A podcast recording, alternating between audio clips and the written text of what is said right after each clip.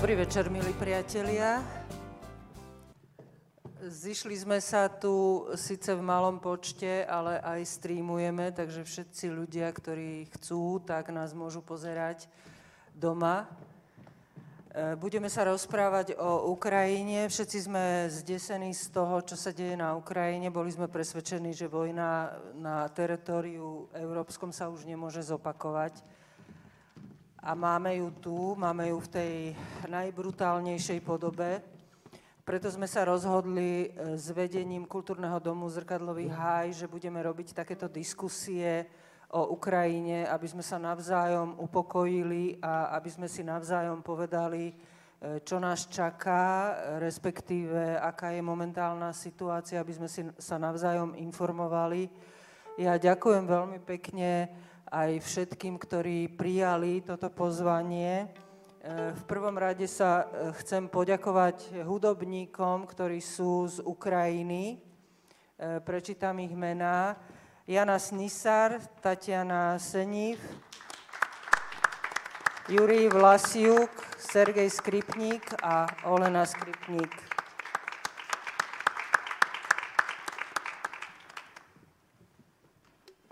Ďakujeme veľmi pekne, že máte nervy a viete ešte aj v takejto strašnej situácii tu byť s nami. Ja dúfam, že sa aj podelíme navzájom a porozprávate nám, že ako sa cítite a my vám povieme, čo my cítime voči vám a vôbec v rámci tejto situácii. E, ďakujem veľmi pekne ministrovi životného prostredia Janovi Budajovi, že si našiel čas.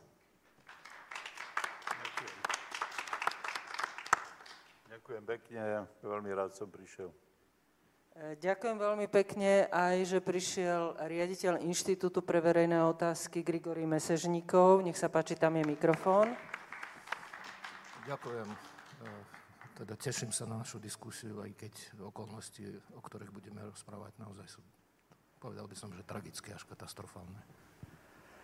A prišla aj Monika Kozelová, poslankyňa Národnej rady za Olano. Príjemný dobrý večer všetkým a ďakujem za pozvanie.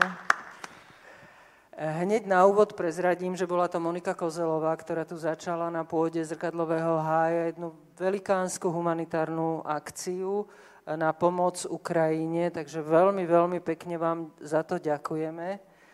A je tu medzi nami aj vicestarostka Petržálky, pani Iveta Jančoková. Takže ďakujem, že ste prišli. Na úvod poprosím modlitbu za Ukrajinu.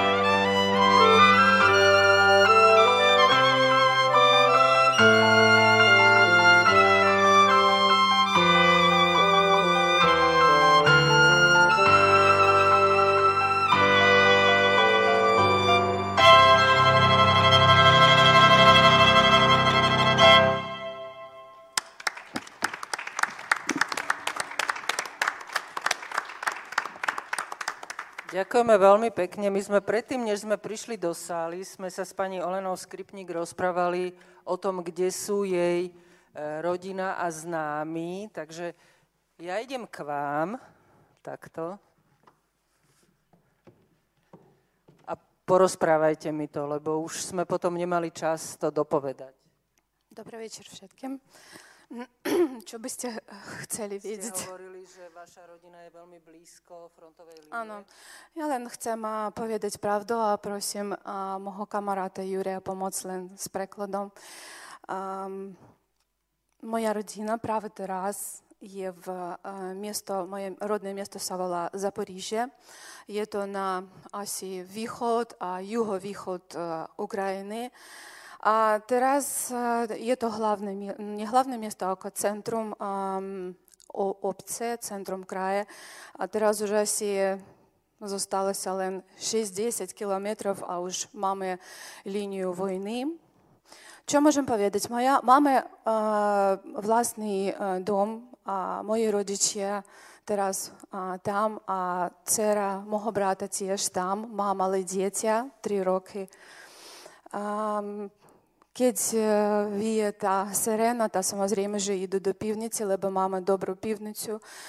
Ем, мой син е, є самостатний, має 24, уж скоро 24 е, років, жиє в біту. Два дня перед, перед днешнюю добу он має власне аутічко, а в'єм же jazdil niekde do nemocnic a doviezol tam nejaké lieky, jedlo, všetko, čo, čo bolo. Viete čo, ja, ja neviem, ja chcem len povedať, že všetko máme.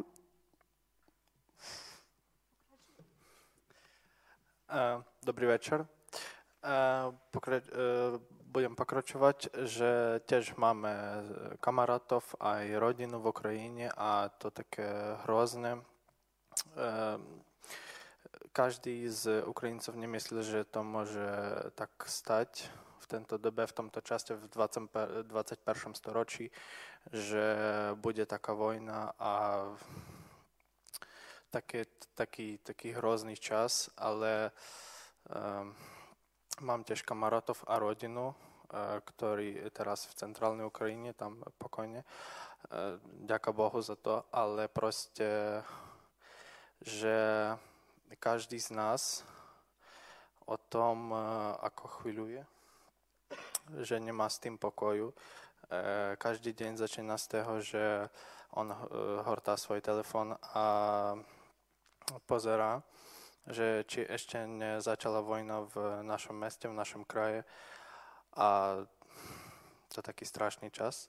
A ďakujem vám všetkým, že vy teraz mm, uh, nad, hej, spolu s nami. Ďakujem vám pevne, pekne.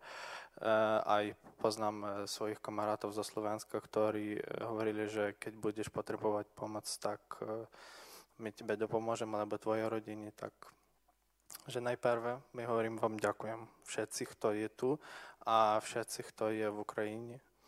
Takže Ďakujem vám. Vieme, že Slováci, verte nám Slováci, ste zlaті. Ste zlaті, lebo ja medzi kamarátov nemám nikogo, kto by sa zostal ľahostajný. Všetky ma pýtajú, ako, či môžeme pomôcť, či potrebujete Ja neviem, čo povedať, čo sme potrebujeme, lebo nie sme nejakí chudobníci alebo niečo také. Máme jedlo, máme veci, máme všetko, len potrebujeme od Európy, ja neviem, môže, aby zakryli to nebo. To je, to je všetko. A ďalej už zvládneme. Ďakujem. Ďakujeme veľmi pekne a držíme palce. Držíme palce nielen vám, ale nám všetkým, lebo Európa je jedna a my sme tu všetci.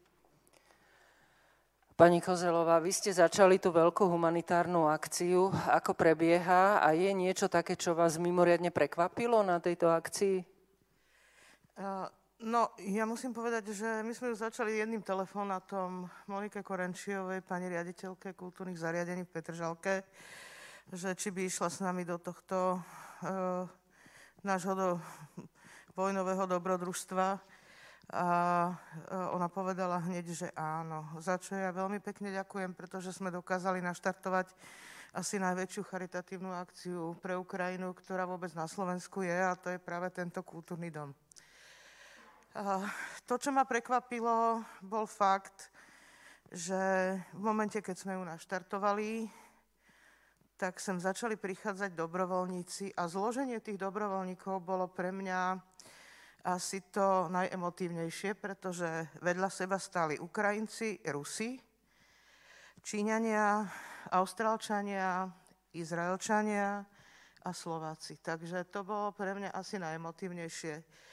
A to, čo zostalo, sú tí Rusi a tí Ukrajinci, ktorí sú tu každý deň. Každý deň s nami, každý deň nám pomáhajú triediť, každý deň nám pomáhajú nosiť, vynášať, odvážať na hranice, privážať z hraníc. Čiže eh, to je pre mňa, to je pre mňa také úžasné posolstvo, že nie je to o tých normálnych bežných ľuďoch, ale fakt je to o jednom bláznovi, o jednom človeku, ktorý rozputal to, čo vidíme. A to, to je, pre mňa je to neúnosné. Ja, ja bytosne nenávidím vojny a, a to, že je to ešte vedľa, to, že je to v krajine úžasných ľudí, je pre mňa absolútne nepriateľné.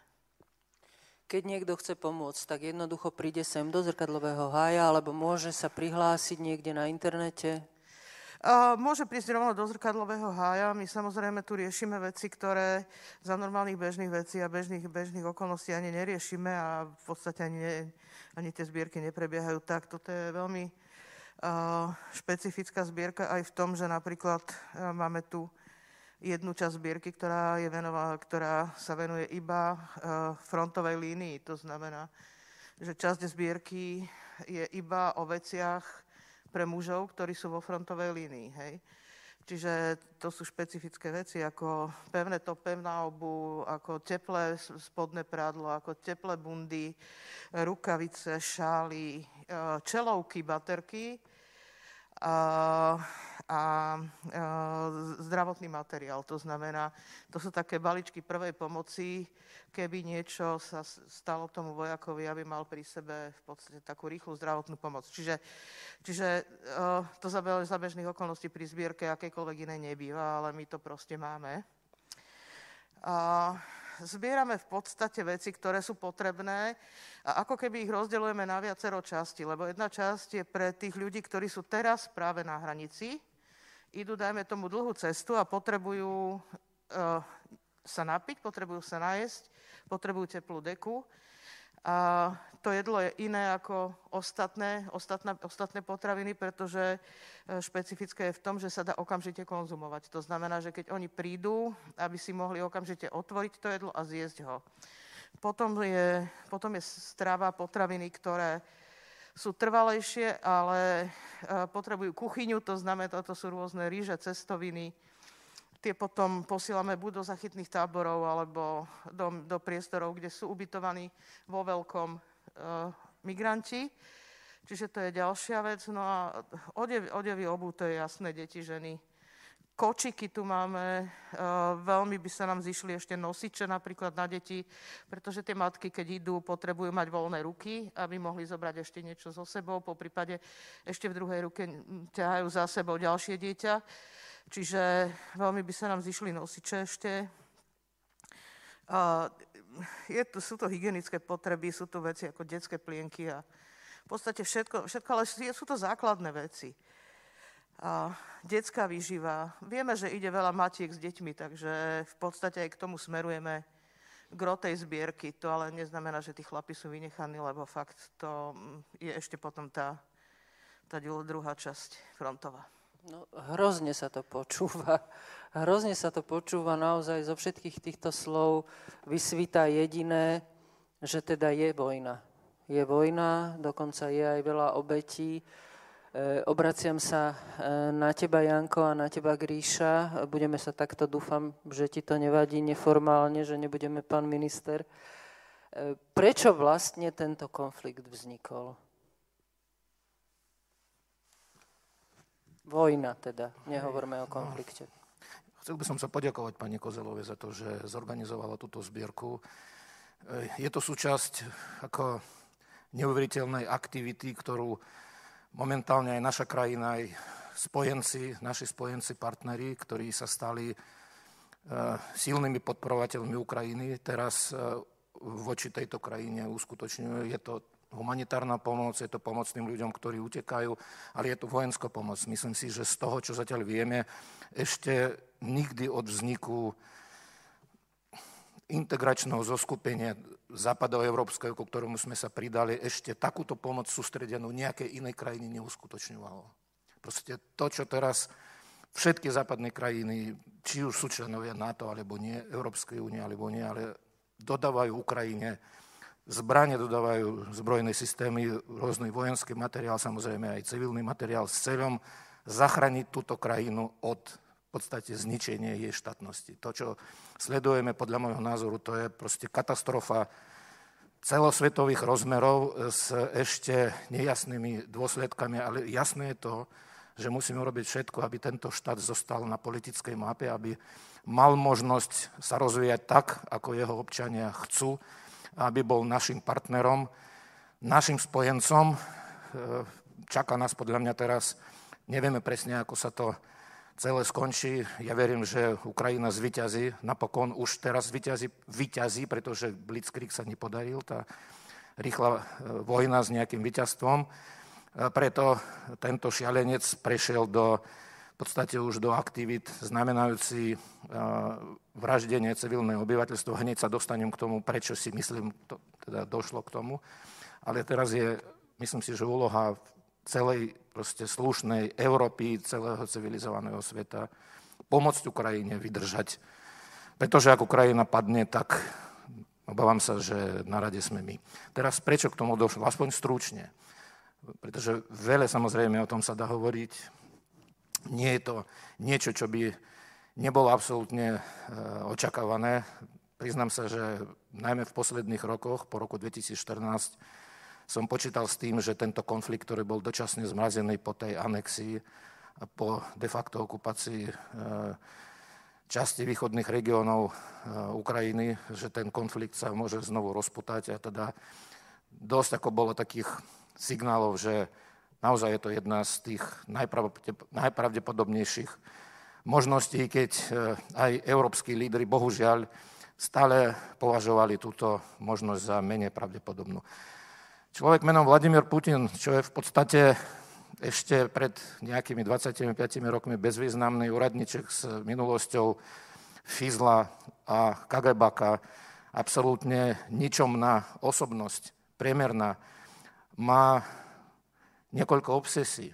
Po tom, čo sa stal prezidentom Ruskej federácie, je to nelegitímny prezident. Ten človek nebol zvolený ani raz v slobodných demokratických voľbách. Možno v tých prvých voľbách získal reálnu väčšinu hlasov v takej viac menej e, férovej súťaži, hoci aj tam boli isté pochybnosti.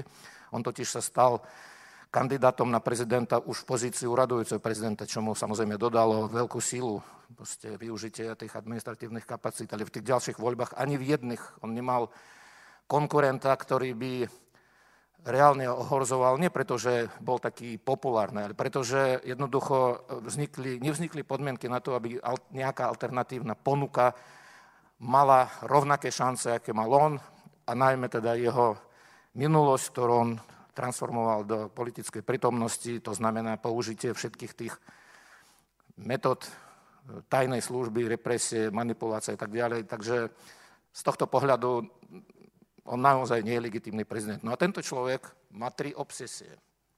Prvá obsesia je, že on je presvedčený, že Ukrajinci nie sú samostatným národom, nemajú právo na samostatnú štátnu existenciu a Ukrajina ako v súčasnosti štát, istá administratívna územná jednotka musí byť súčasťou Ruska. Musí byť súčasťou historického Ruska. Písal, na to, písal o tom davnejšie.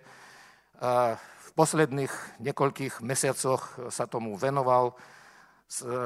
Absolútne proste s absolútnym nasadením, z ktorého podľa môjho názoru, a vtedy som už ten, ten pocit, ktorý som mal, že to sa neskončí iba e, dočasnou okupáciou e, časti Donetskej a Luganskej oblasti, ale že pôjde ďalej, že sa venoval zdôvodneniu, historickému zdôvodneniu, samozrejme používal historické blúdy, absolútne neoverené fakty, proste totálne vymysly, že sa pokusí tento svoj sen v úvodzovkách blúdne absolútne realizovať tak, aby teda prinútil tú Ukrajinu byť súčasťou Ruska. Druhá obsesia je, ako teda zastupca štátu, ktorý podľa neho stelesňoval asi to najlepšie, čo teda tá pôvodne ruská, potom sovietská štátnosť vyprodukovala, aj sovietský zväz, že považoval rozpad sovietského zväzu za geo, že najväčšiu geopolitickú katastrofu 20. storočia.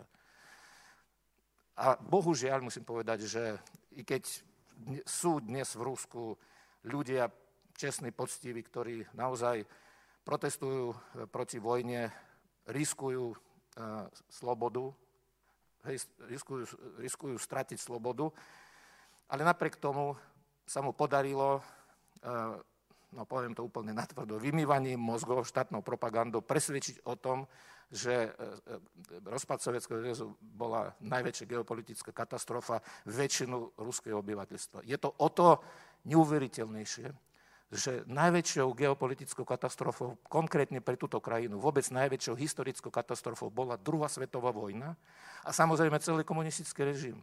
V tejto krajine podľa oficiálnych údajov v druhej svetovej vojne zahynulo 27 miliónov ľudí, ale predtým ešte a potom po represie stalinského režimu e, v podstate spôsobili smrť ďalších desiatok miliónov ľudí. Čiže proste ruské obyvateľstvo naskočilo na túto absolútne falošnú, zavadzajúcu interpretáciu dejín 20. storočia a rozpad Sovietskeho zväzu, a to teda potvrdzujú všetky výskumy, považujú ľudia za teda občania v Rusku za naozaj geopolitickú katastrofu, ktorú treba napraviť. To znamená, stále proste tá nostalgia za Sovietským zväzom sa živí, ale v takej pervertovanej podobe, že my musíme teraz obnoviť to, čo sme mali. Čiže revanšizmus, revizionizmus a rekonštrukcie. No a tretia obsesie tohto ešte pred 25 rokmi absolútne bezvýznamného priemerného človeka je, že Sovietský zväz prehral tú e, studenú vojnu nespravodlivo a teraz treba napraviť jej dôsledky teda so Západom. A samozrejme v tejto interpretácii Západ je nepriateľ, ktorý využíva všetky svoje možnosti na to, aby Rusko oslabil, aby prostredníctvom tých nezávislých štátov, ktoré vznikli na ruinách Sovietskeho zväzu, aby teda Západ ich využil proti Rusku. No nič nie je tak teda vzdialené realite než toto tvrdenie. Takže tieto tri obsesie momentálne Vladimír Putin realizuje v podobe vojny na zničenie ukrajinského štátu. Predpokladám, že tu prítomní e, spoluobčania, tak, takisto ako diváci, e, ktorí sledujú náš stream, sledujú aj teda proste denné udalosti, správy, ktoré prichádzajú. Je to niečo neskutočné, čoho sme dnes svedkami. A najviac teda, aj mňa osobne trápi, že my e, nemáme možnosť tomu zabraniť tak, aby sme prišli a priamo pomohli e, vzhľadom na tie okolnosti, ktoré vznikli Ukrajincom, túto slobodu vybojovať. To znamená, teraz my samozrejme Ukrajine pomáhame, tak ako som už povedal, to, čo momentálne v týchto hodinách a minútach e, prebeha, ako sústredené dodávky zbraní, ktorými Ukrajina sa bráni proti naozaj obrovskej, obrovskej presile, ale okolnosti sa vyvinuli tak, a my to sledujeme, že vlastne Ukrajinci bojujú nielen za svoju e, existenciu štátnu a v podstate za svoj život a bojuje Ukrajinská armáda, bojujú jednotky územnej, územnej obrany, to je asi takých možno teraz 250 tisíc spolu a bojuje celá spoločnosť. Občanská spoločnosť, normálne, teda ukrajinská spoločnosť, e, v mnohých mestách ľudia sú vyzbrojení a sú pripravení brániť proste svoje obydlia, svoje rodiny, seba pred ruskú agresiu. No a teda a ukončím tým, že teda Ukrajina bojuje nielen za seba, ale za nás.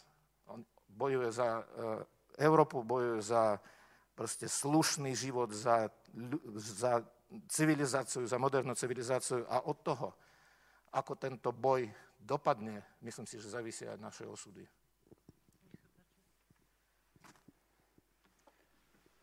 No, tak strašne vážne slova boli povedané, ale ja som o si starší než, než Gríšo a pridám tomu teda ešte taký generačný pohľad. Ja som mal 16 rokov, keď nás zvalcovali ruské tanky.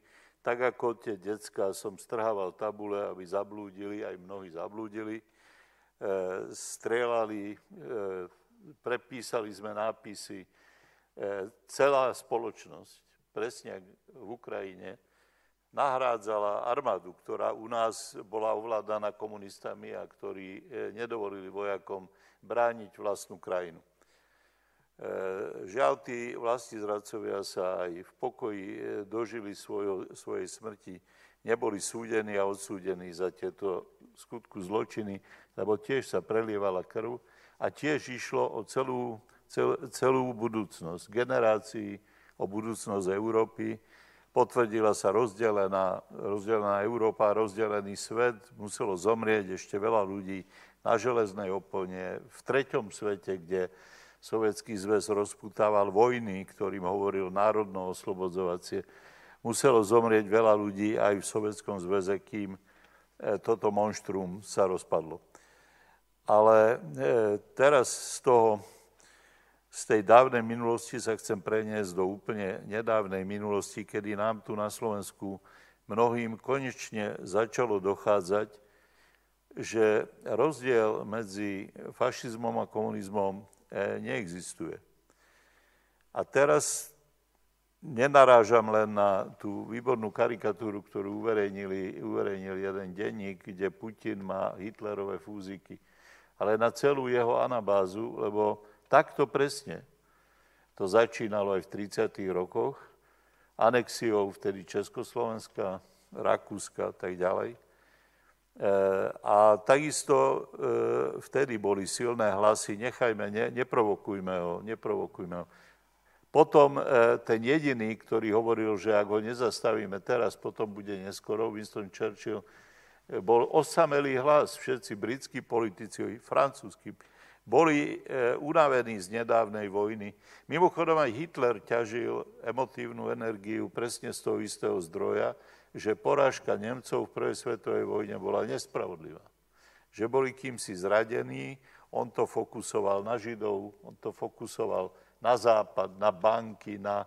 No proste e, vytvorila sa e, virtuálna realita a nemecký národ, jeden z najnadanejších národov sveta, E, prepadol tejto virtuálnej realite.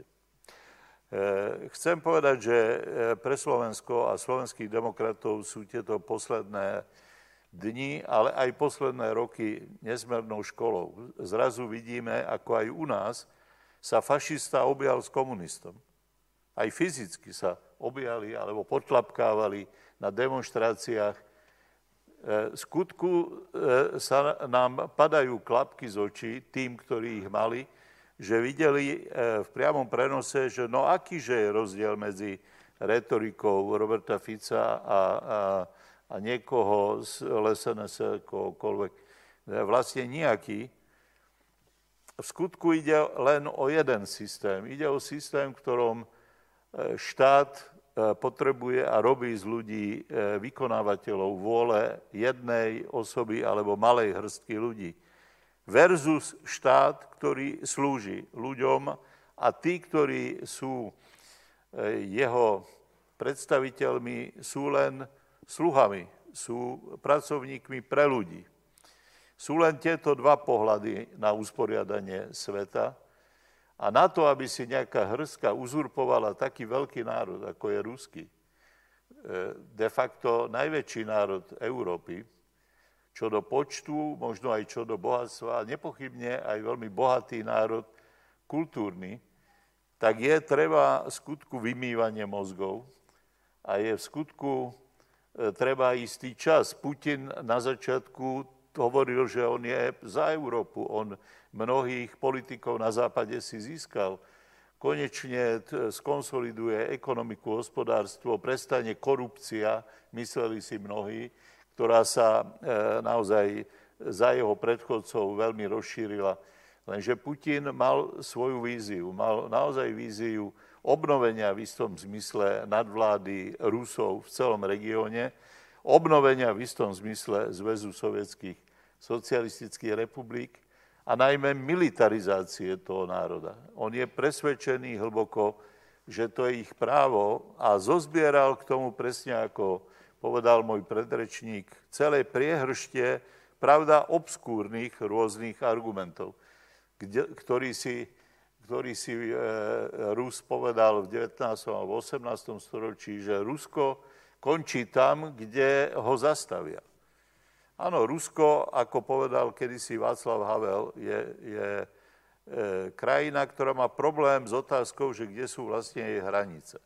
On to povedal s veľkým sarkazmom, pretože samozrejme hovoril to v dobách, keď sme práve vytláčali odtiaľto ruské okupačné vojska a po 40 rokoch sme sa zbavili tejto blúdnej ideológie a aj ich armády.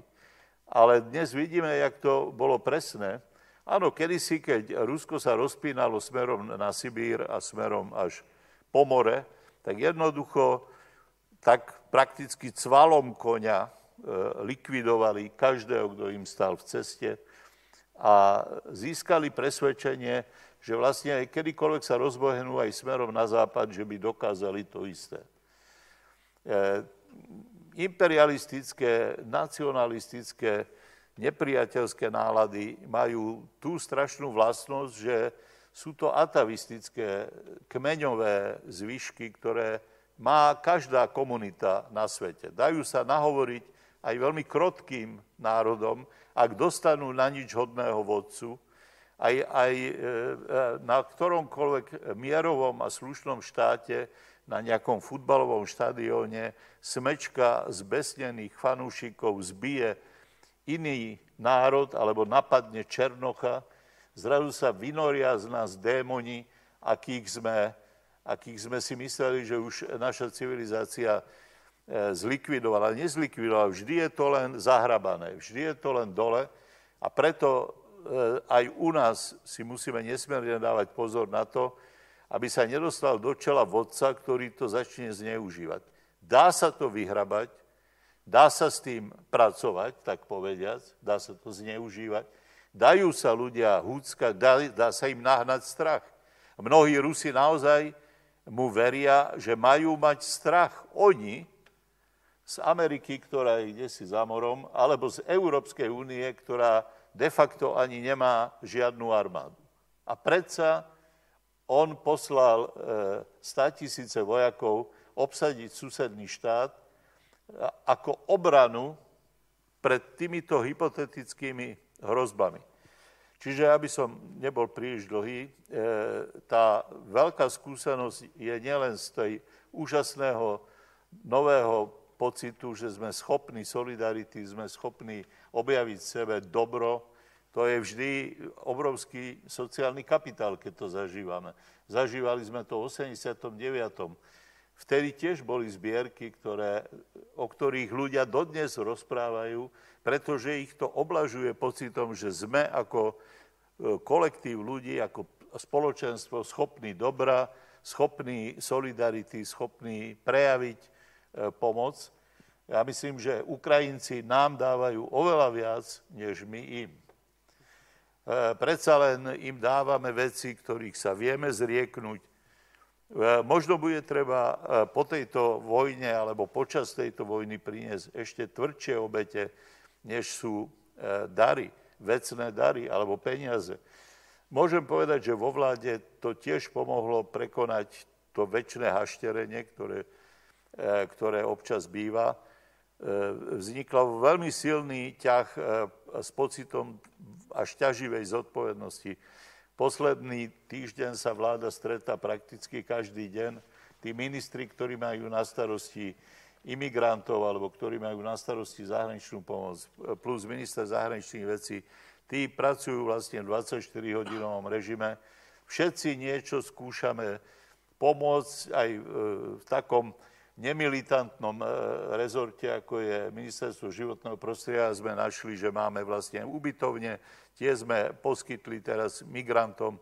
Skutočne každý hľadá spôsob, ako jednak prejaviť odsúdenie tejto brutálnej e, okupácie, tohoto znásilnenia európskeho národa v priamom prenose a jednak ako pomoc čo i len jednému, ktorý tú e, pomoc potrebuje. Myslím, že naozaj e, toto nás zdvíha hore aj ako vládnu, ako kolektív, koaličný, ako vládu, ako poslancov, ktorí teraz, vy ako poslanci ste čelili celé dva roky tomu brutálnemu nátlaku fašistov, pomiešaných s komunistami. A neustále sa vznikala otázka, ako je to možné, že si Robert Fico, bývalý komunista, ktorý by mal mať antifašizmus absolútne v krvi, tak rozumie s Kotlebom. Teraz, keď sa nám predstavil fašizo Putin, tak zrazu je to všetko jednoduché. Zrazu je to všetko zrozumiteľné.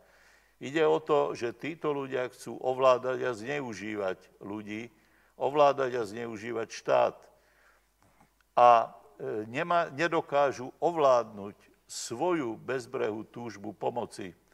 A nedokážu ani opantať svoj strach, pretože Putin je hnaný aj strachom.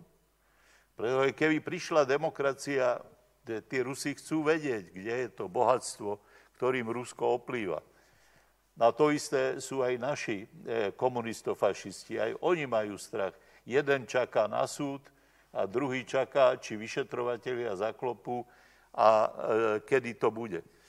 Čiže toto sú temné, temné veci, ktoré sa nám zrazu obnažili a tak ukrajinský príbeh je nielen veľkou výstrahou, lebo Slovensko bolo pečené a varené ako tá žaba na tej stále teplejšej vode tá propaganda, tá hybridná vojna e, e, tu spôsobila obrovské škody. Videli sme to pri pandémii, kde polovica ľudí sa nedala zaočkovať len vďaka tomu, že Rusom sa darilo šíriť absolútne bludy o tom, aké čípy im montujú mikróby, že to všetci pomrú alebo budú neplodní. Všetky možné verzie tejto maskirovky, ktorou e, sú tie ich služby slávne. Teraz som počul, že na Ukrajine púšťali, že vojakom, ktorí neprestanú bojovať, zabijú rodiny. To je skutočne stredovek, to je skutočne fašizmus, to je skutočne mimo civilizácie a preto sa tak zomkla západná civilizácia a myslím, že celý e, globálny slušný svet okolo Ukrajiny. Čiže sláva Ukrajina. Gerojem sláva. Ďakujem veľmi pekne. Myslíte si, že Európska únia a NATO robia dostatok vecí, aby sa nejakým spôsobom zabránilo tomuto, tejto príšernej vojne? Lebo e, ty si napríklad, Gríša, spomínal, ja momentálne si myslím teda ja, e, že, že sa snažíme všetci naozaj, že sa aj tieto, e, aj, aj Severoatlantická aliancia, aj Európska únia zo všetkých síl snaží nejakým spôsobom zastaviť. Ale na druhej strane v tom 2014 roku pri tej anexii sme boli podľa mňa dosť laxní. No, tento laxný postoj je samozrejme ešte staršieho data. Áno, v roku 2014 Európska únia tiež bola prvom okamihu zdesená, pretože do roku 2014, ak teda nebereme do úvahy proste balkánsku story, že to, čo bolo pri rozpade Juhoslávie, ale v ostatných častiach Európy bola nepredstaviteľná ilegálna anexie časti územia susedného štátu, nasilná, teda proste s inváziou a potom, a potom s pričlenením tejto časti suverénneho štátu k inému štátu. Ale Myslím si, že vtedy samozrejme sa zavedli nejaké sankcie, boli neveľmi prísne, bolo fajn, že tie sankcie sa zavedli, oni postupne sa rozšerovali, po teda zostrelení e, malajzijského Boeingu sa ešte sprísnili, potom boli rôzne kauzy, ktoré e, proste Európa spojila, teda tie, tie sankcie s tými sankciami e, za agresiu proti Ukrajine. Proste tie sankcie rastli, ale, ale neboli dostatočne efektívne. Ale to čo, sa, to, čo chcem povedať, teraz sa ukazuje ako, no možno, že to nie je fatálna chyba. Možno, že, a dúfam teda, že následky tejto, tejto chyby sa nejakým spôsobom napravia aj tým, čo robí momentálne aj Európska únia, aj NATO, že v roku 2008 NATO bohužiaľ podľahlo natlaku tejto ničomnosti, teda tejto osobnosti, ktorá bola pozvaná na, na Bukurešský summit a ktorá v prítomnosti šéfov, eh, prezidentov alebo predsedov vlád NATO povedala, že NATO nesmie prijať Ukrajinu. Použil vtedy taký zvrat, že pretože Ukrajina nie je ani štát. To povedal Putin v roku 2008. Už bolo jasné, že akú má predstavu o, o Ukrajine. Už boli známe jeho názory na všetko možné na ten západ, však rok predtým vystúpil v Mnichove na bezpečnostnej konferencii so svojou známou mnichovskou rečou, kde proste obvinil západ z toho, že západ spôsobil všetky problémy Ruska. Pritom je známa skutočnosť, že ak by západ pri rozpade Sovietskeho zväzu nepodporil to Rusko, ktoré teda kolabovalo, aj veda napríklad kolabovala, kolaboval sociálny systém, Eh, Západ poskytol Rusku maximálnu podporu, či už prostredníctvom priamo humanitárnej pomoci, dodávkou potravín, eh, finančnými rôznymi eh, formami. Takže bolo jasné, že tento človek je jednak nepriateľ Západu a jednak teda agresor voči susednej krajine, zatiaľ teda vo verbálnej podobe. No a potom tých 8 rokov, bohužiaľ, napriek tomu, že boli tu hlasy, ktoré žiadali tvrdší postoj. Napriek tomu teda e, Západ, myslím si, že tých 8 rokov nevyužil na to, aby ešte väčšmi tú Ukrajinu podporoval, aby teda tie sankcie sprísňoval a aby robil niečo so svojou vlastnou schopnosťou odolávať. Veď, čo sa stalo tento týždeň, teda od toho 24. Do 24. februára, napriek tomu, že boli zjavné zamery Ruska zautočiť na Ukrajinu. Stále sa špekulovalo, povedal by som, že vajatalo o tom, akým spôsobom ideme odpovedať. Tak pri, už pri tom náznake a teda tých signáloch zo strany západu voči Rusku, že pozor, my zavedeme tvrdé sankcie, sa objavovali hlasy na európskom teda kontinente, že napríklad Nord Stream 2 vôbec netreba do toho ako zapájať, hej, do, do toho systému sankcií, že možno SWIFT, SWIFT tiež netreba, pretože my s Ruskom obchodujeme. Proste množstvo takých hlasov, ktoré podľa mňa Putinovi vysielali signál, že môže si znovu niečo škaredé dovoliť, sankcie prídu, ale budú to také sankcie, ktoré on prežije. A musím povedať, že to Rusko tie sankcie prežilo bez nejakých e, ako super veľkých škôd. Samozrejme, tie sankcie boli pomerne nepríjemné, škodlivé, ale neboli tak e, efektívne, aby odradili Putina od, e, od agresie. No a teraz po 24. februári vidíme, že politici, ktorí ešte deň predtým špekulovali, či teda odpojíme od SWIFT, od SWIFT alebo neodpojíme, či teda uzavrieme Nord Stream 2 alebo neuzavrieme a tak ďalej. Že úplne zmenili, veľmi rýchlo zmenili, konečne im došlo, že Ukrajina nemusí byť tým jediným proste, jedinou obeťou a že teraz treba tú Ukrajinu podporovať a treba niečo robiť aj sami so sebou. A preto to, že e, nemecký kancelár Olaf Scholz navrhol vyčleniť pre e, potreby obranného sektoru v Nemecku 100 miliard eur. 100 miliard eur, ako dodatočná investícia. Svedčí o tom, že konečne proste Európa NATO, transatlantické spoločenstvo, ale aj ďalšie spojenecké krajiny sa prebudili a teraz ja dúfam teda, že najmä, tak ako som povedal, že v týchto doslova minútach proste e, obrovský prísun techniky neuveriteľných, e, neuveriteľných počtoch. Hej, to sú stovky až tisíce napríklad tých protitankových strel. Javelin alebo NLO, proste viac, viac, viac tých zbrojných systémov, ktoré doteraz umožňovali veľmi silne motivovanej ukrajinskej armáde naozaj drviť, ničiť ako to, čo prichádza. A teraz prichádza asi najväčšia úderná sila. Určite ste čítali, počuli ste, že kolóna dĺžkou 64 km, ktorá sa skladá z obrnených vozidel, tankov, e, nakladiakov, proste ďalších kusov vojenskej techniky sa presúva ku Kievu Takže bude to podľa mňa asi zajtra, ona sa momentálne zastavila pre nejaké technické problémy, to bude bitka epických rozmerov. Zatiaľ podľa štatistik ako neuveriteľné hrdinstvo a zdatnosť ukrajinskej armády spôsobila obrovské straty. Je, že obrnených vozidel bolo zničených 900. Za 5 dní bojov 900 obrnených vozidel. Takmer 200 tankov a proste množstvo ďalšej techniky. Takže ja verím, že s našou pomocou, teda pomocou NATO, Európskej únie, proste Ukrajina vydrží. Ja sa chcem, nech sa páči. Ja, ja by som doplnila, že v podstate áno, so všetkým súhlasím, ale je tam jedno veľmi, jedna veľmi dôležitá vec a to je Volodymyr Zelenský. Ja myslím, že jeho osobný príklad, akým spôsobom on bráni Ukrajinu, akým spôsobom on bráni Kiev, to je to, čo povzbudzuje úplne najviac tú armádu pretože takého vodcu, ako je Volodymyr Zelenský, aktuálne v tejto situácii by si prijal mať každý národ, aspoň ja si to myslím. K Volodymyrovi Zelenskom by som chcela celý jeden blok. Máte úplnú pravdu, že on určite drží tú celú Ukrajinu eh, veľmi hrdinsky že sa zachoval tak hrdinsky a že vlastne on riskuje nielen on sám, ale dáva do risku aj celú svoju rodinu, ktorá tam s ním zostala.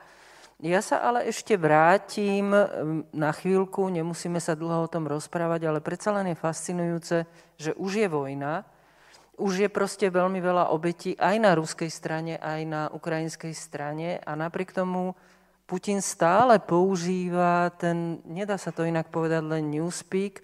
On stále hovorí o tom, že je to špeciálna vojenská operácia. Slovo vojna je zakázané vo všetkých médiách. On to ani raz nevypustil. A na druhej strane eh, hrozí aj smerom k západu, dal do najvyššej vojenskej pohotovosti jadrové zbranie. Čím to je, že ten Newspeak má taký úspech a čím to je, že proste stále sa tu nájde nejaký človek, ktorý takýmto spôsobom vyhráža sa celému ľudstvu. Tak určite už Putinov Newspeak nemá úspech nikde, okrem jeho verných v Rusku. Lenže, e, viete, no, ja vsádzam naozaj na slušných ľudí aj v tom Rusku.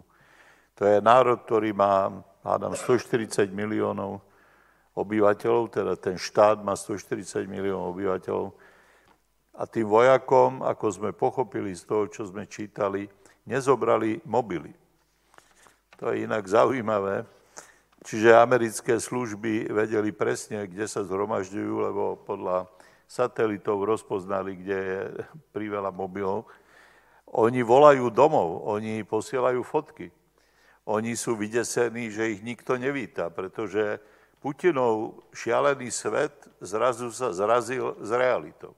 A znovu to pripomína rok 68, lebo tí vojaci, nie jeden z nich dokonca spáchal samovraždu, keď zistil, že nie sú ani na cvičení a ani československý ľud nevíta osloboditeľov, ako im velitelia tvrdili, že to budú kvety a znovu vďaka za oslobodenie pred kontrarevolúciou.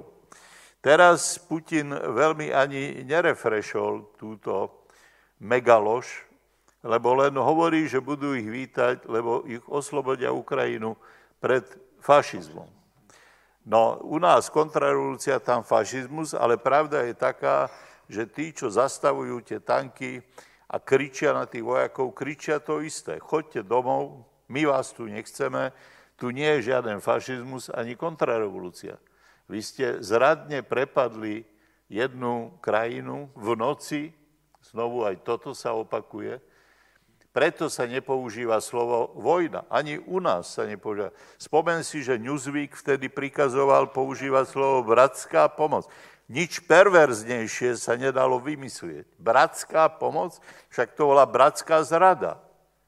No, ale muselo sa používať bratská pomoc a dokonca po, e, počas previerok toto bol kľúčový kameň, na ktorom potom e, miestodržiteľia týchto E, týchto vojsk, ktorých tu ustanovili, čiže Bábková vláda a jej sluhovia, normalizační komunisti, na tomto skúšali, ako zlomiť e, vnútornú hrdosť Čechov, Slovákov a ostatných národností, že museli odpovedať na tých previerkách, či to bola okupácia, No povedz, súdruh.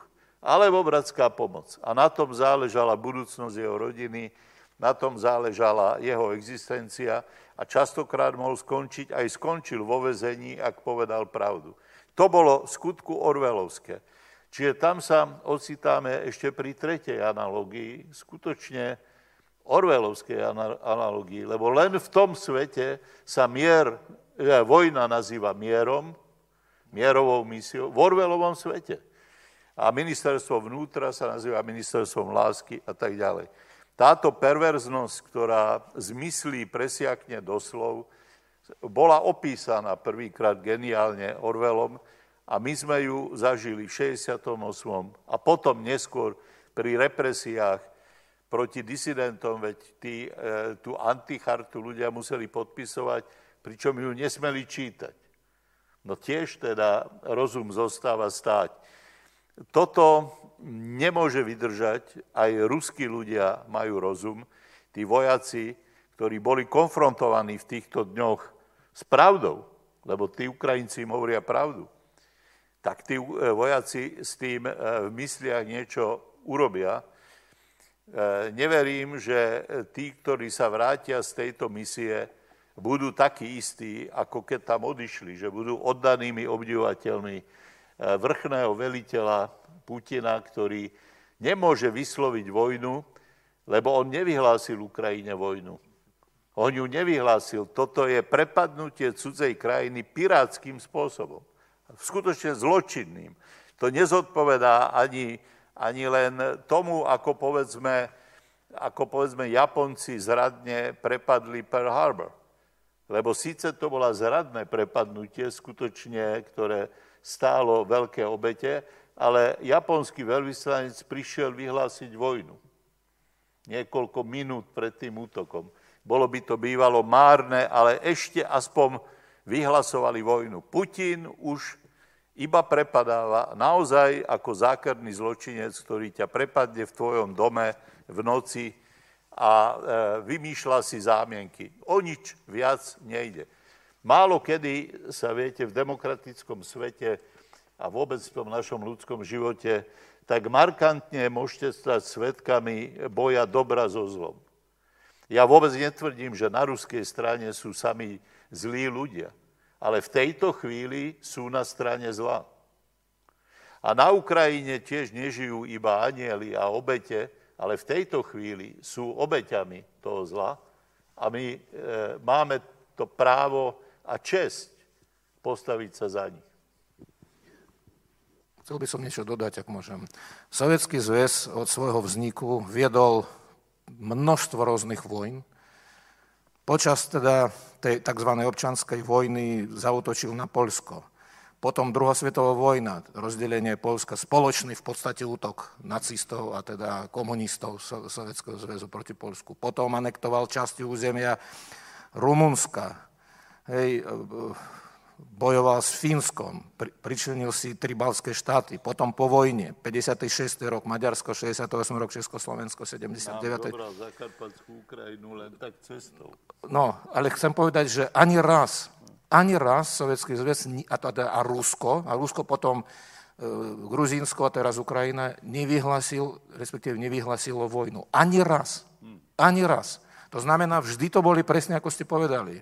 Proste to, to bol podraz, to bol, to bol prepad, to bola invázia, nie s cieľom, ako teda poznáme, však ako vojny, bohužiaľ, sú prevodným javom vývoja štátov, ale je určitý, určitý taký ako kod, ako sa vedú vojny. A, bohužiaľ, a teda nechcem dlho rozprávať, ale ako e, vedú proste príslušníci ruskej armády dnes vojnu na Ukrajine prezlekajú sa do ukrajinských rovnošiat. E, označujú svoje, svoju techniku ukrajinskými vlajkami. Proste snažia sa, povedal by som, že v odzovkách prelstiť nepriateľa, ale e, útočia aj voči civilistom. Proste toto všetko nie je ako vedenie nejakej férovej vojny. Tá samotná vojna je nespravodlivá. Hej, už, už sa, keďže teda ten blitzkrieg sa nepodaril, Charkov zatiaľ uh, ustal, tieto útoky, rovnako Kiev.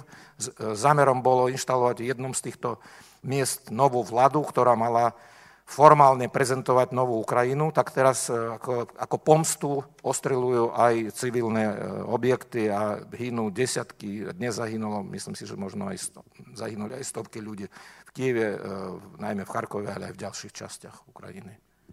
Ja cítim potrebu povedať, že toto je ilustrácia, čo sme vedeli vždy, že Sovietský zväz bol bandický štát.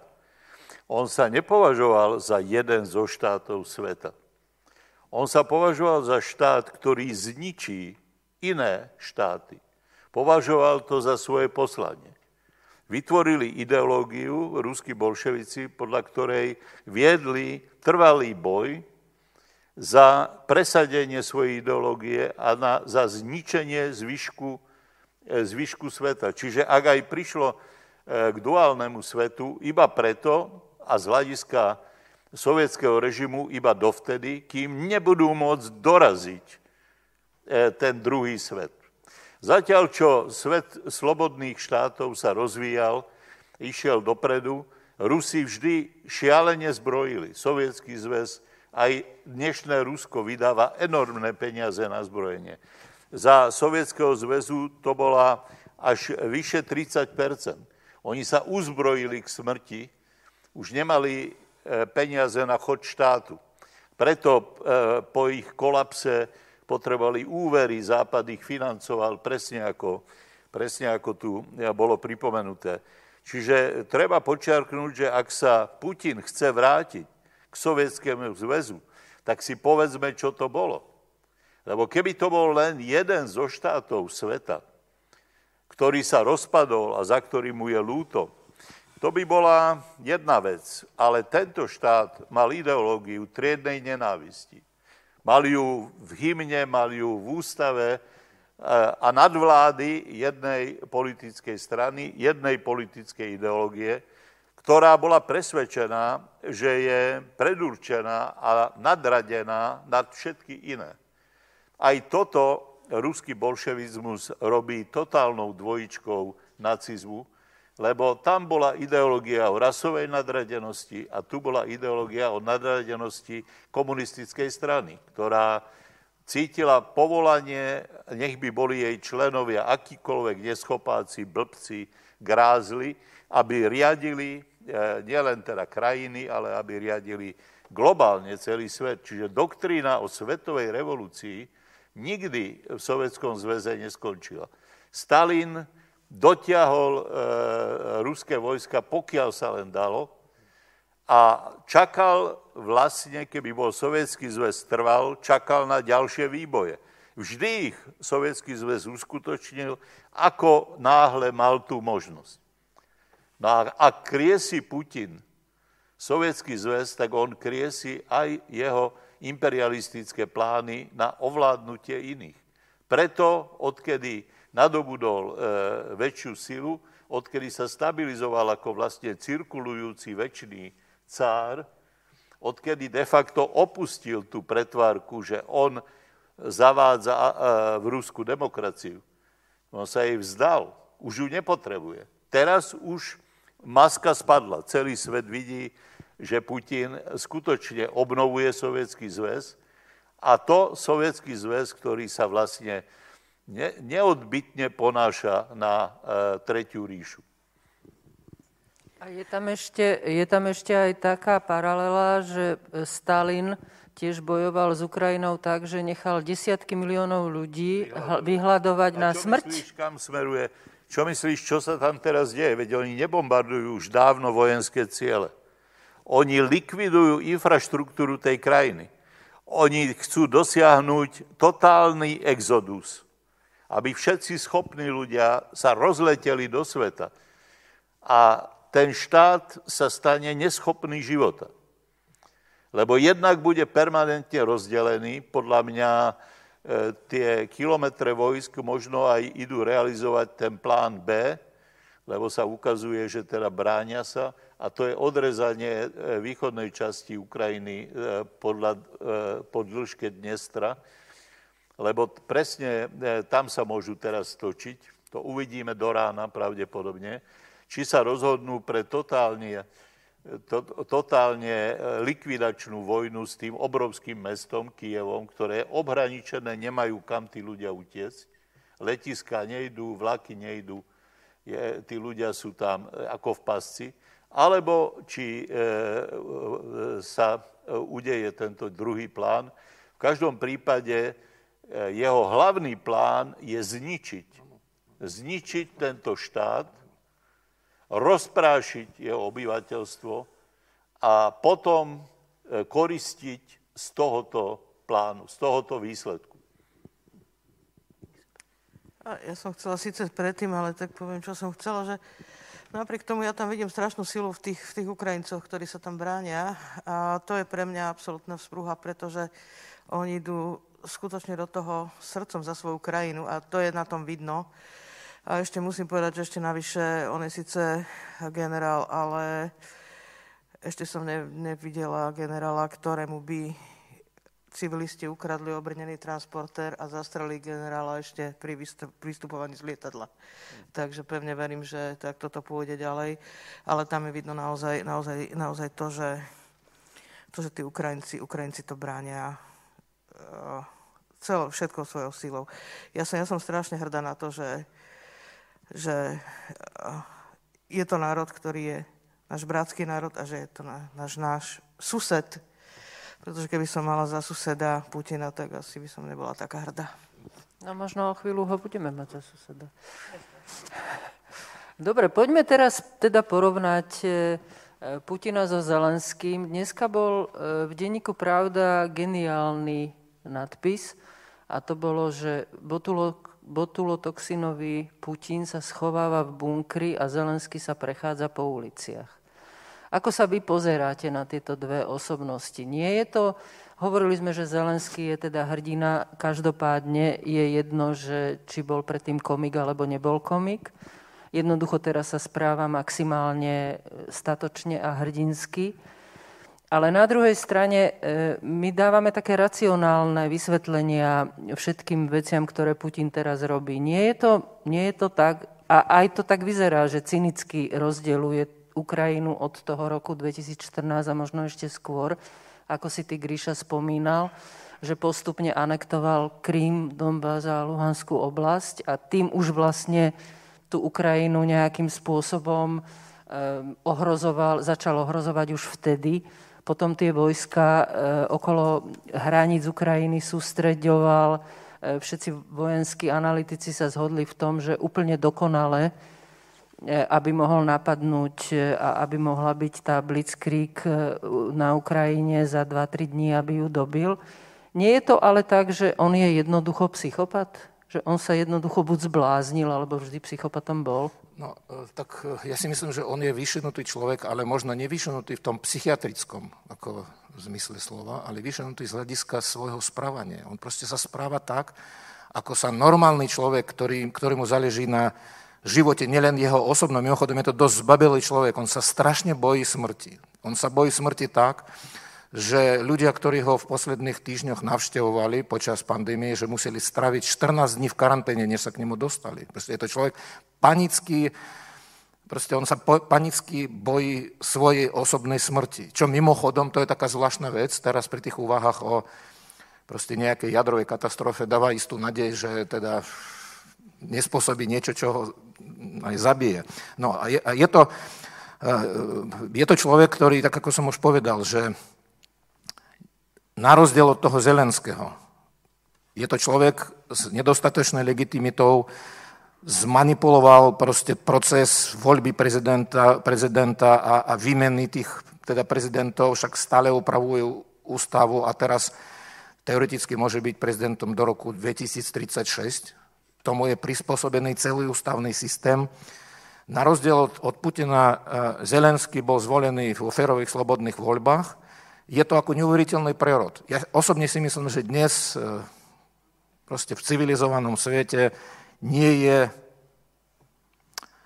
taký politik, taký štátnik, ktorý v podobných podmienkach dokázal nielen zjednotiť e, svoj národ, teda obyvateľstvo, ale zároveň, presvedčiť aj spojencov, partnerov o potrebe podpory. A každé jeho vystúpenie, každé jeho vystúpenie proste, ja sledujem, ako na to reagujú aj povedzme ľudia v Európe, aj samotní Ukrajinci. Ukrajinský národ sa zjednotil. Pritom musím povedať, že ja teda ja som outsider. Ja, ja nestraním nejakej politickej síly v Ukrajine, hoci mám isté nejaké svoje vnútorné nejaké sympatie, ale keď on bol zvolený, tak priznám sa, že proste nepovažoval som voľbu tých Ukrajincov a on bol zvolený, ak sa nemýlim, viac než 70%, asi 73%, hej, že, že sa mi zdalo, že v tej situácii, v akej sa Ukrajina ocitla, že jeho protikandidát, ktorý ale prehral, bol uradujúci prezident Porošenko,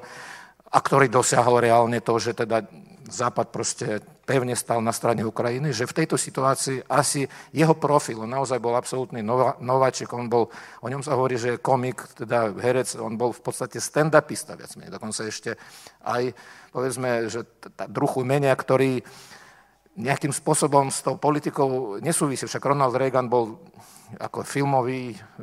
Ale Áno, ale no, čiže proste je, on bol zástupcom takého show biznesu, hej, že takého ľudového show biznesu. Ale musím povedať, že to, čo sa stalo v prebehu posledných týždňov a najmä v prebehu posledných dní, to je neuveriteľný prerod. Ja si myslím, že ja teda dúfam, že Ukrajina, a je to v našom záujme, sa stane veľmi rýchlo súčasťou Európskej únie a NATO, pretože Ukrajina nás chráni. A my potrebujeme mať tú Ukrajinu. Teraz, keď hovoríme o tom, že každá krajina má svoje nejaké národné záujmy a samozrejme súčasťou sú aj také, neznie to veľmi dobre, ale egoistické nejaké ako predstavy. Proste to, čo z hľadiska záujmov jednotlivých, jednotlivých krajín je dôležité, aby teda bol pokoj, aby boli aby bola stabilita, aby boli e, stabilné hranice a tak ďalej, tak z tohto pohľadu Ukrajina je pre nás veľmi dôležitá, ale navyše teraz pribudlo to, že táto krajina skutočne reálne bráni tie hodnoty, na ktorých nám záleží.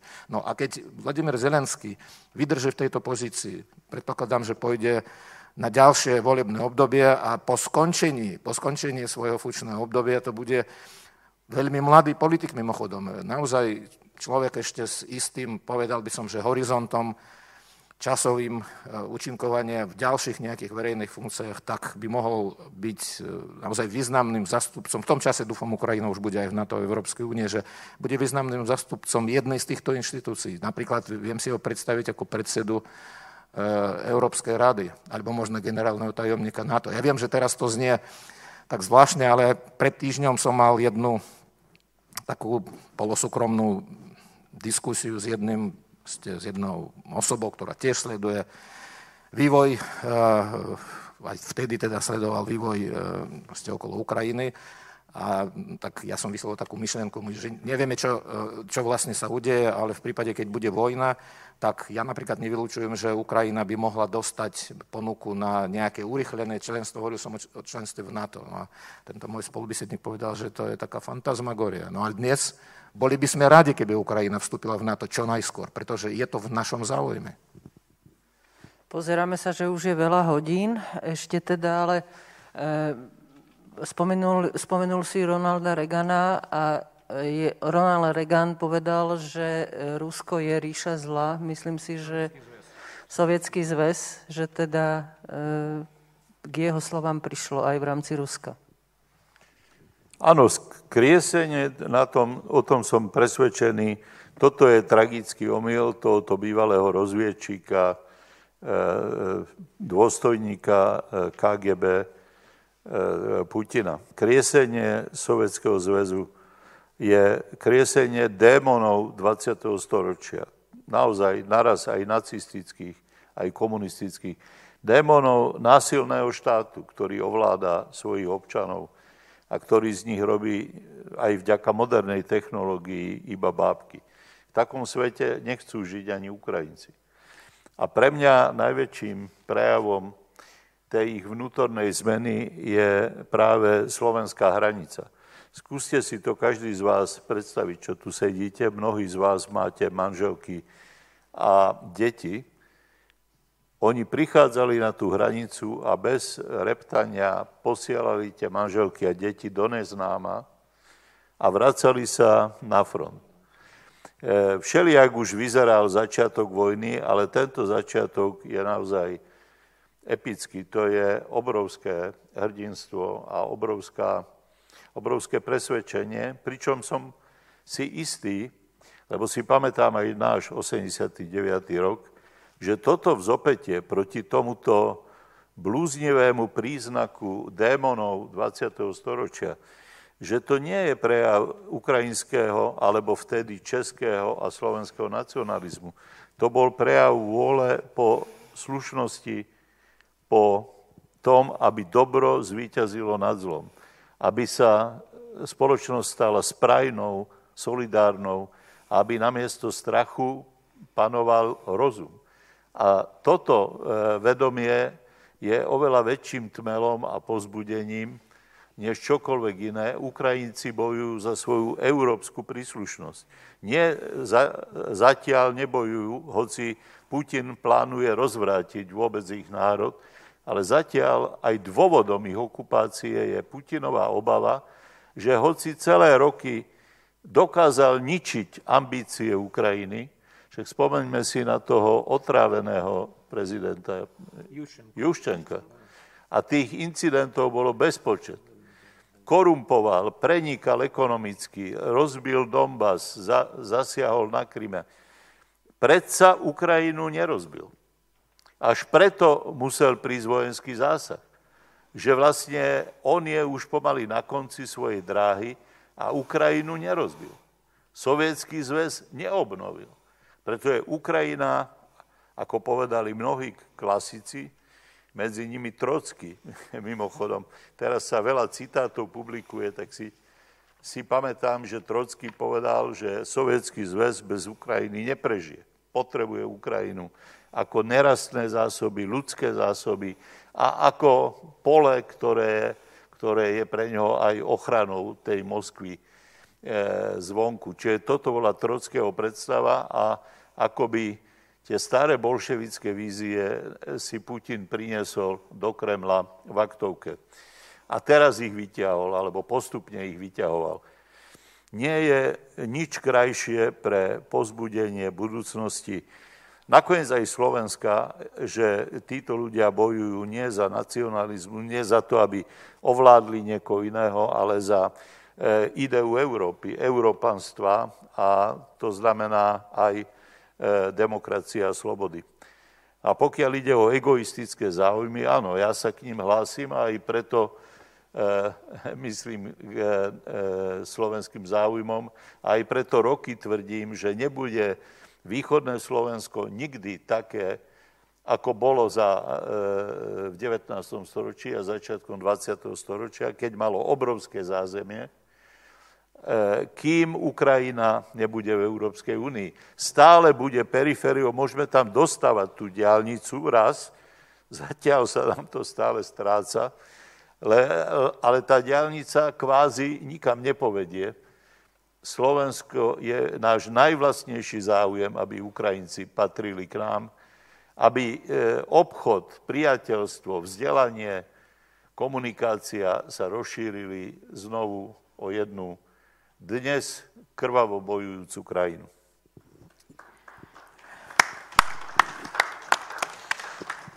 Ja sa vrátim, Lúbka, úplne na začiatok, keď ste sa ma pýtali, že čo mi prináša práca na, na, na tej zbierke. A jedno, čo mi prináša, je tých denne 50, 60, 70, cez víkend aj 100 ruských a ukrajinských študentov, ktorí okrem všetkého iného a absolútnej spolupráce medzi sebou, kedy tí ruskí študenti majú pocit, že sa hambia za svojho prezidenta, že sa hambia za to, čo robia a snažia sa pomôcť svojim ukrajinským e, spolužiakom, tak prinašajú rôzne príbehy a tie príbehy e, sú mnoho, mnoho, mnoho raz nesmierne smutné, ale to, čo som chcela dodať k je fakt, že nie len muži, ale aj ženy ostávajú vo vojne. A e, do Európy k nám, aj k nám na Slovensko už prišli deti, e, ktoré obaja rodičia odprevadili k hraniciám a úplne cudzí ľudia ich preniesli na druhú stranu. Hrozné. Takže ja vzdávam hold aj tým dámam, ženám, matkám, ktoré dokázali toto spraviť a vďaka aj tým iným ženám, cudzím ženám, ktoré sa starajú o ich deti už teda na Slovensku. Takže také, takéto príbehy tu sú. Ale aj tie deti sa hrdinsky správajú. Isté. Priatelia, máte nejaké otázky? Alebo urobíme to tak, že poprosíme našich ukrajinských priateľov, nech nám zahrajú, aby si nejaké otázky pripravte. Nech sa páči.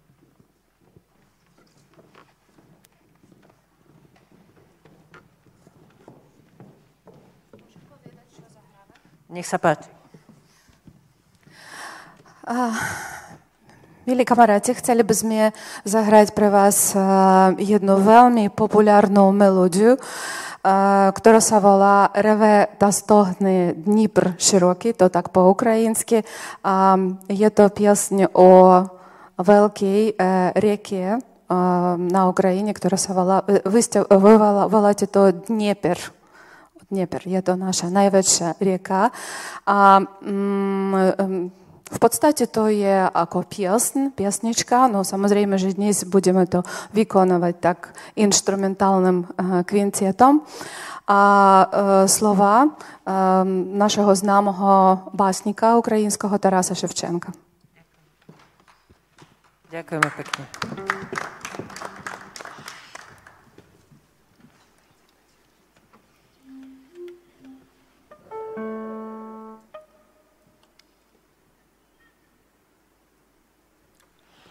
Ďakujeme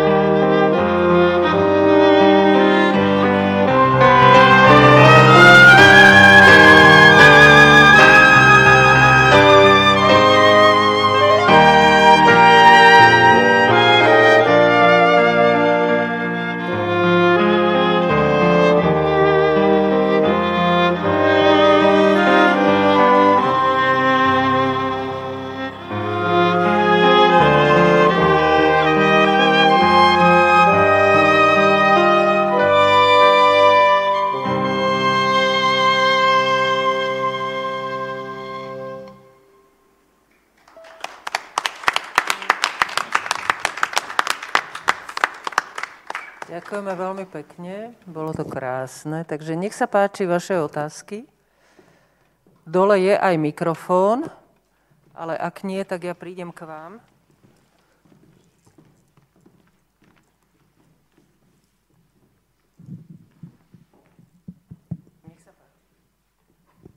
Ďakujem veľmi pekne. My sme boli so Smatanom cez víkend v Považskej Bystrici. Ja osobne som bola vo veľmi ťažkej depresii a dostal ma z nej jeden Ukrajinec, ktorý povedal to takými drsnými, krásnym ich jazykom, že my ich porazíme. Použil samozrejme iný výraz, ale on to hovoril tak presvedčivo a tak s takou silou, e, že ja som, ja som mu uverila a myslím si, že asi není jediný. Ja mám len trochu strach, alebo on ma teda presvedčil o tom, že to nie je celkom tak, ako si myslím, ale trochu sa bojím, že e, Rusi, alebo teda Putin, veľmi koncentruje svoju, svoje schopnosti zla e, na zlikvidovanie Zelenského. Tak možno by som chcela vedieť váš názor osobný. Čo, sa, čo si myslíte, že by sa stalo e, s tou vôľou vyhrať alebo zvíťaziť? A potom druhá otázka, to je skôr taká zvláštna, ale choď mi stále porozume, že aká je rola Číny eh, v tomto konflikte a či tam vidíte teda nejakú, nejakú paralelu medzi tým, že v podstate možno víťazom prehry Putina bude práve víťazstvo Číny. Ale chcem vedieť váš názor, ja len tak vymýšľam. Ďakujeme veľmi pekne. To bola Eliška Petoprsta, vicežupánka Bratislavského samozprávneho kraja, takže nech sa páči, kto ja odpovie. Som po mikrofóne. Viete, nad tým nemôžeme špekulovať, ani Ukrajinci nešpekulujú, či ich obrana, lebo to nehovoríme o víťazstvách. Oni bránia bytostne svoje domy, svoje rodiny, existenciu svojej kultúry a nárok na život ako národ, ako štát. E, nemôžeme špekulovať, či táto ich absolútne legitímna obrana niekomu prinesie nejakú výhodu. V globálnej hre e, to nikto nevie presne predvídať. Isté Čína je e, nie veľmi odlišná e, v postoji k hodnotám od Putinovho sveta. Ale zatiaľ sa chová opatrne, Nakoniec vyspelý slobodný svet je jej hlavným zákazníkom, bez ktorého sa jej e, sen a jej ekonomika zrúti. Čiže ak dnes preukazujeme schopnosť, že športovci sa dobrovoľne rozhodujú e, ignorovať e, Rusov, zatvárajú sa letiská a prístavy, odmietajú s nimi komunikovať umelci, ak sa tento trend, že slobodný svet e, vie takto solidarizovať, potvrdí, tak možno prebehne akási globálna nežná revolúcia, lebo my sme bojovali s ozbrojeným nepriateľom bez zbraní a našou silou bola solidarita, vytrvalosť a vízia slušnej, e, slušnej spoločnosti. Ak by toto spojilo svet, tak ani to, že Rusko má po boku e, komunistickú Čínu, stále ešte samozrejme komunistickú Čínu, ani to na tom nič nezmení. Nakoniec lúzerom bude Rusko. A či si pomôže pri tom ten alebo onen, na tomto uh, už v tejto chvíli nemôže záležať. Obrana Ukrajiny má takú morálnu legitimitu, že morálnymi výťazmi sú už teraz. A viete, e, tá predstava, že napríklad Češi a Slováci boli zničení, keď nás zvalcovali ruské tanky, je komická. My sme tu a sovietský zväz je preč. A aj tie tanky odišli. A ich koniec začal s radou e, e, československého pokusu o demokratizáciu. Začal s radným útokom 21. augusta. Vytriezveli všetci európsky lavičiari Zrazu im bolo jasné, že majú dočinenia jednoducho so surovou mocou, ktorá chce obsadiť svet v mene zvrhlej ideológie.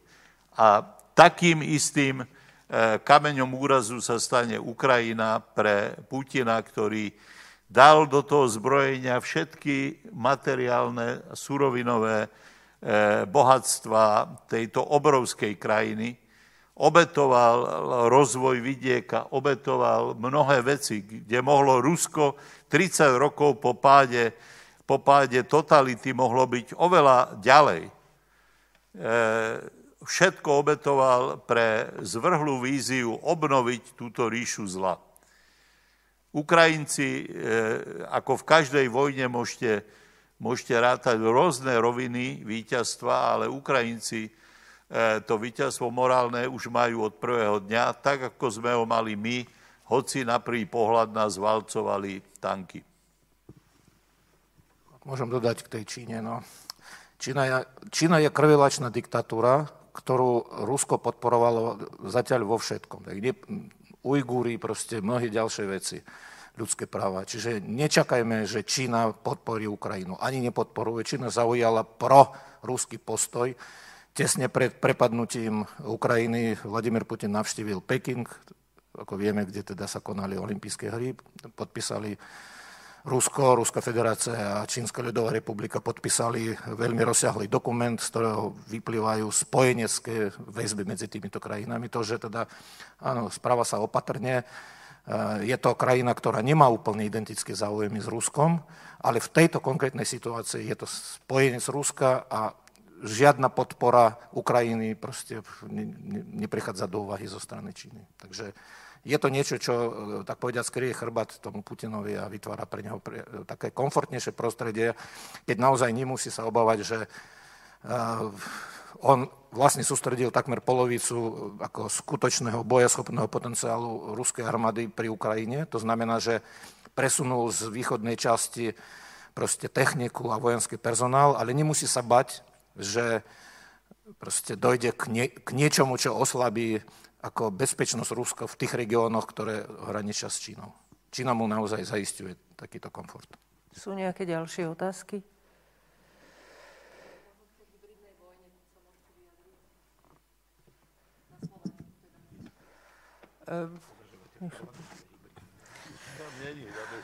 Tam, áno.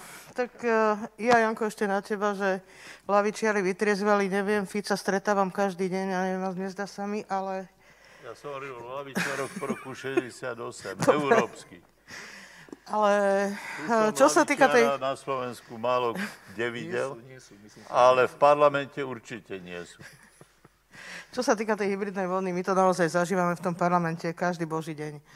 To je uh, jeden, jeden hoax za druhým a pre mňa je úplne šialené to, že koľko ľudí tomu verí, ale uh, zistila som, že sme možno není na tom až tak zle pretože ráno som pozerala CNN a Česi si robili prieskum vo vlastnej krajine a prišli na to, že hoaxom verí 70% ľudí, ktorí sú na Facebooku českých. Takže ešte tak zle na tom hádam nie sme, tak trošku som tak pokriala a povedala som si, že je to dobré.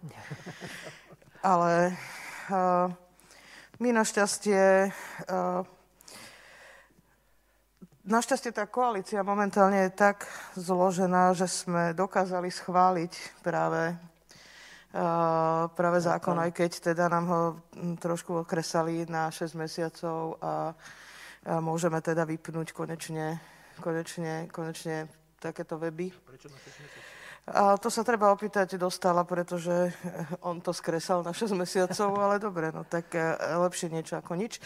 Ale zase na druhej strane, povedzme si na rovinu, vždy po 6 mesiacoch to môžeme predlžiť.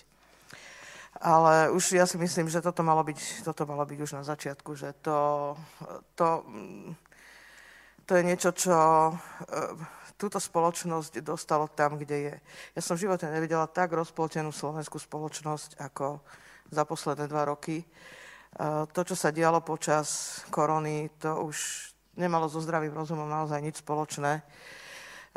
Všetci sme vedeli, kde sú, odkiaľ sú platené tie weby, všetci sme vedeli, koho tlačia, ako tlačia, prečo tlačia a napriek tomu sme to neriešili. Ja, ja neviem prečo, aj keď sme do toho búšili, ale uh, úprimne jeden z našich koaličných partnerov nemal vôľu Čiže môžete si asi všetci domyslieť. Nemal vôľu to riešiť a bez toho by sme to nikam nedopracovali, lebo predpokladám, že oni by došli všetci hlasovať a zase by nám chýbal nejaký jeden hlas, čo už by asi nebolo dobré.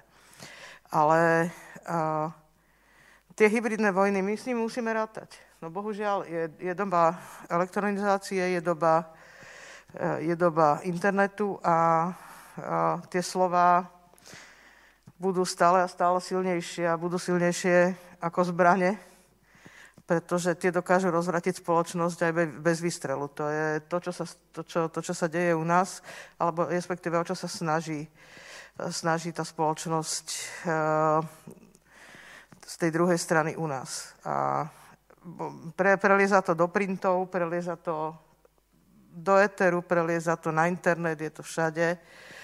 Uh, mám pocit ale, že práve ten začiatok toho útoku na, na, na tú krajinu, že trošku otvoril oči celému svetu a že jednoducho to, čoho sa nechceli chytať a v podstate sa to schovávalo a za nejakú slobodu slova, že už konečne to dospelo niekde a že, uh, tá, že, že si tentokrát už dajú naozaj všetci prácu s tým, aby začali selektovať pravdu od lži a polopravdu Inak takisto. Tie, ďakujem veľmi pekne. Inak tie hybridné vojny, to je veľmi vážna téma. To by sme na to urobili celú jednu diskusiu niekedy budúci týždeň. E, pozývam vás aj v piatok e, na takúto istú diskusiu.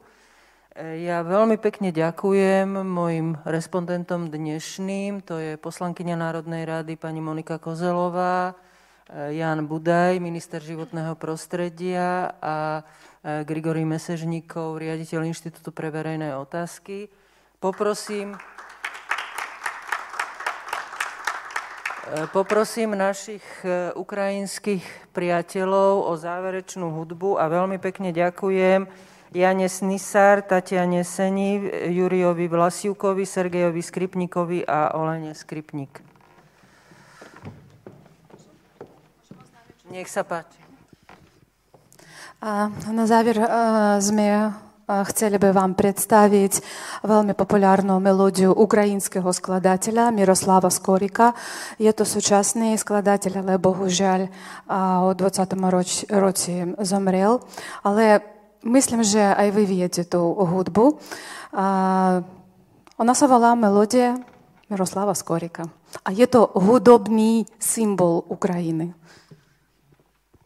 Ďakujeme veľmi pekne a držíme si navzájom palce.